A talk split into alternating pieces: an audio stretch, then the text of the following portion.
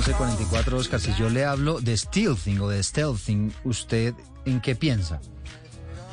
Mm, no, en este momento usted me dice no. No, ni idea, ¿no? Gonzalo. Me imagino que alguna tendencia de esas modernas de los jóvenes, o no sé, por ahí lo estoy asociando, pero no. Usted me pregunta y no. ¿Y De Gonzalo? Oiga, no, no, no tengo ni la menor idea. ¿No? No, no tampoco. Ana Cristina.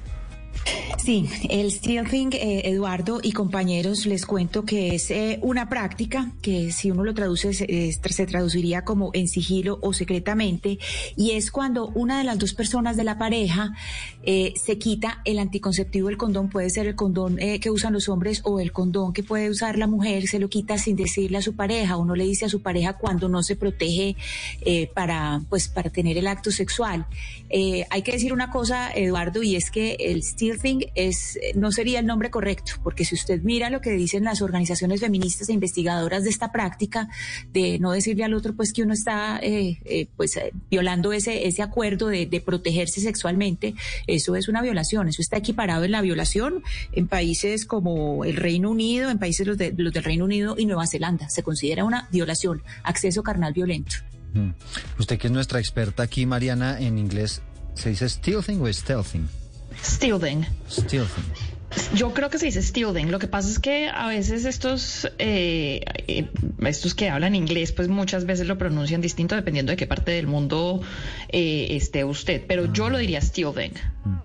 Julián Peinado es representante a la Cámara desde el Partido Liberal y radicó esta semana un proyecto de ley que busca penalizar esta práctica, que bien nos estaba escuchando, eh, eh, explicando Ana Cristina desde Medellín.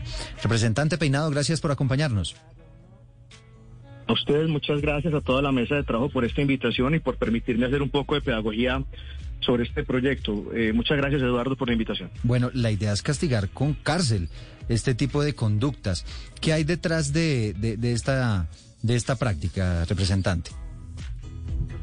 Claro que sí, no. Eh, hemos encontrado en diferentes semilleros de estudio de derecho penal, especialmente en el semillero de AFID, y con los diferentes centros de escucha eh, de la mujer, en las líneas Fucsia y Púrpura y demás, eh, muchas denuncias y mucha confusión frente a este tipo de actuaciones y de acciones de donde una de las dos personas, como lo dijo Ana María, se retira el preservativo o la barrera eh, sexual sin el consentimiento de la pareja, independiente de que se sea hombre o mujer, advirtiendo que esta práctica eh, además se ha empezado a volver viral en las redes sociales, inclusive encontrando foros donde se le enseña a las personas cómo retirarse el preservativo sin que la pareja con la que se está sosteniendo la relación sexual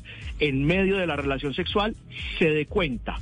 Es decir, con el sigilo que se mencionó ahorita, con la derivación de la palabra como la realizaron eh, con quien me antecedió en el uso de la palabra, y esta práctica eh, ha empezado a ser estudiada en diferentes países, especialmente en Estados Unidos, en el estado de California, eh, en el Reino Unido, como muy bien lo anunciaron, y en Nueva Zelanda, donde se ha tratado como si fuera una violación o un acceso carnal violento.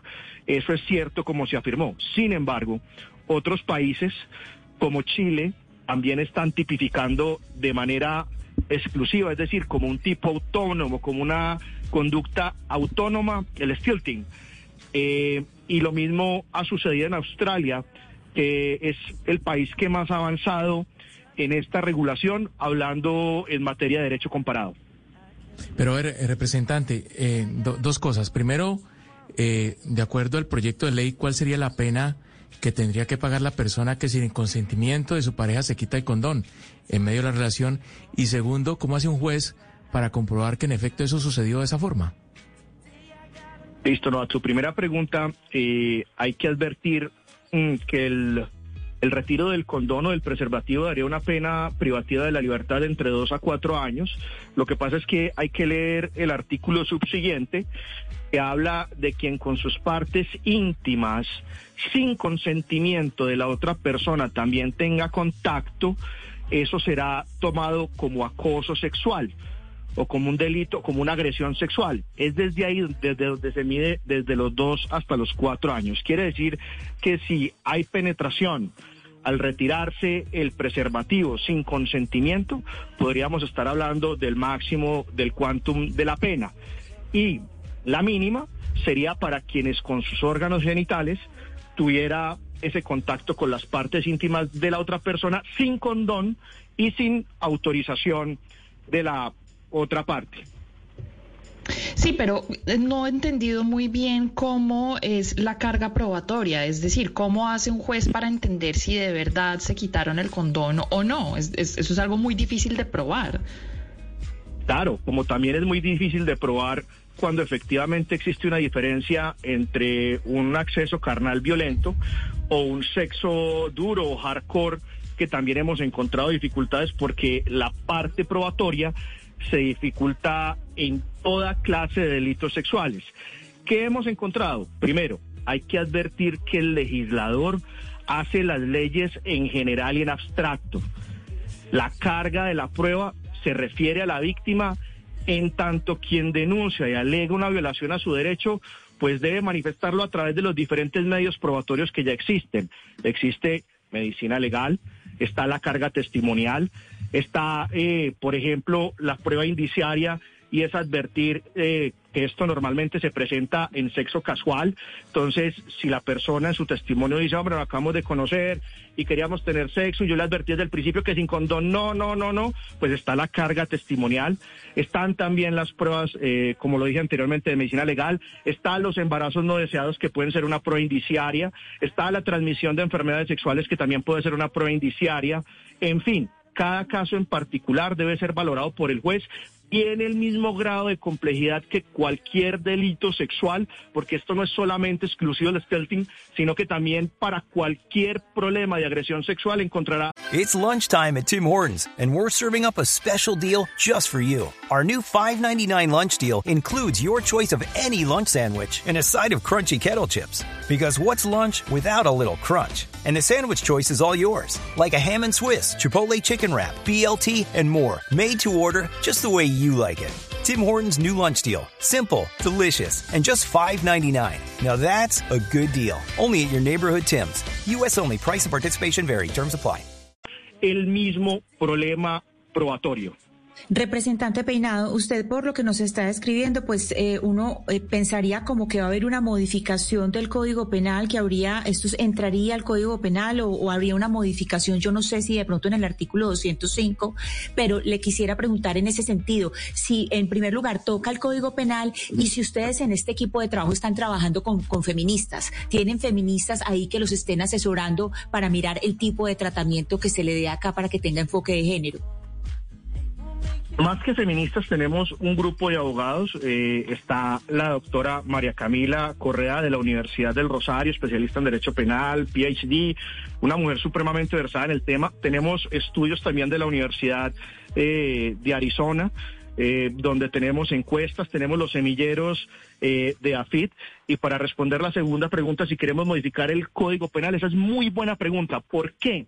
Porque resulta que en Colombia, dentro del catálogo de delitos sexuales, eh, se encuentra el acceso carnal violento, que si usted va y le pregunta a un juez, no entiende esta práctica porque realmente no hay violencia. Y dentro de la violencia sexual o de, de la violación es fundamental y determinante el elemento acceso carnal a través de métodos violentos.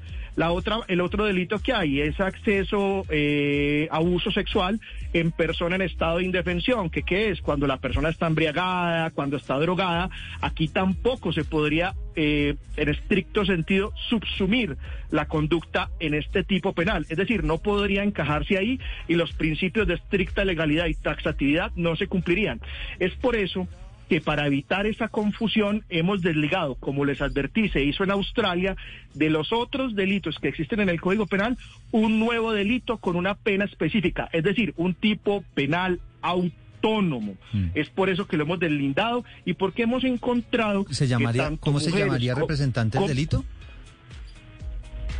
Ya te lo leo, retiro del condón, preservativo o barrera de protección sexual sin consentimiento. Sin consentimiento. ¿Y, y hasta qué punto esto también puede convertirse en un método de venganza, no? Y se lo digo porque a veces las parejas con tal de vengarse del otro pues se inventan un cuento y entonces termina esa persona judicializada y presa. Créame Créame que también hemos contemplado esa circunstancia y hemos encontrado que los estudios que se han realizado en otros países frente a las falsas denuncias, especialmente de las mujeres, oscilan entre un 2 y un 8%. Eh, hay que advertir que esa, esa pericia y esa experticia, eh, como lo dicen los abogados, dame el derecho y te, eh, dame las pruebas y te daré el derecho, pues corresponde al juez, no al Congreso de la República, no al legislador. It's time for today's Lucky Land horoscope with Victoria Cash. Life's gotten mundane, so shake up the daily routine and be adventurous with a trip to Lucky Land. You know what they say. Your chance to win starts with a spin.